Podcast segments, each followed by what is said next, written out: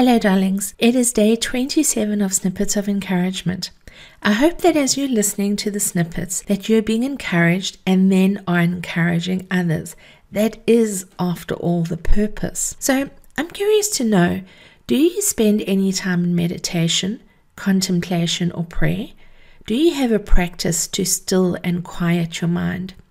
I love to meditate, but am sad to admit that I'm not very disciplined with the practice. When I meditate daily, I find I have so much more peace and calm as I go about in the world. However, even though I am sporadic, I know that at any moment I can become still, regardless of what's going on in the world around me. I love to use this app called Headspace to do some guided meditations.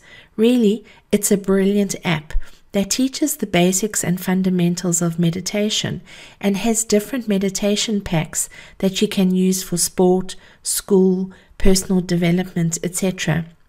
It also helps that Andy Puddicombe, a former monk and founder of the company, has a brilliant voice that makes listening to his meditations an absolute joy. One of the basic principles in meditation is learning to observe your thoughts. Many people think that when you meditate, you have to stop your thoughts or eliminate feelings, and this is frustratingly impossible to do. A brilliant example that Andy gives is to imagine you're sitting on the side of the road observing cars. Your thoughts and feelings are the cars, and you need to simply observe.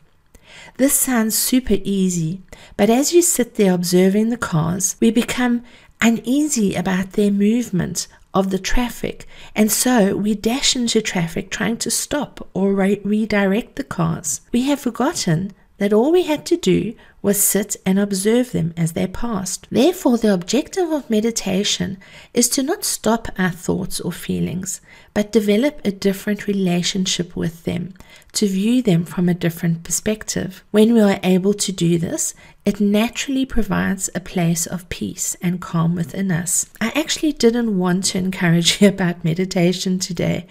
I wanted to speak about what to do when we are worried.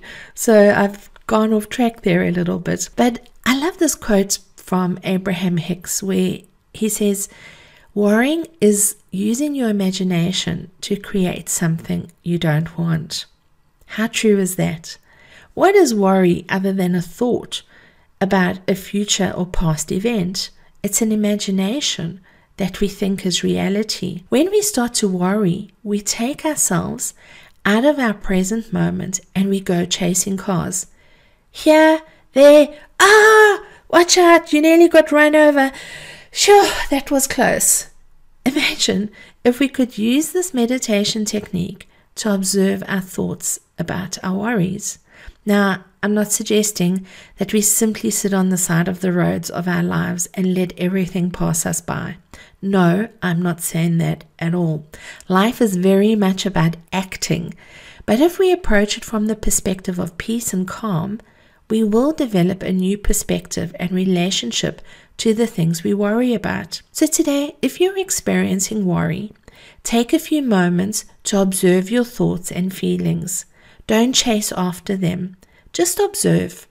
Remember, at the core of your being, you are not your thoughts or your feelings. So if you can, try not to attach too strongly to them. Be at peace. You've been listening to Snippets of Encouragement with Angie Barnard. If you've enjoyed this snippet, share it with a friend. But more importantly, now that you've received, get out there and encourage somebody else. Have a wonderful day. Bye bye.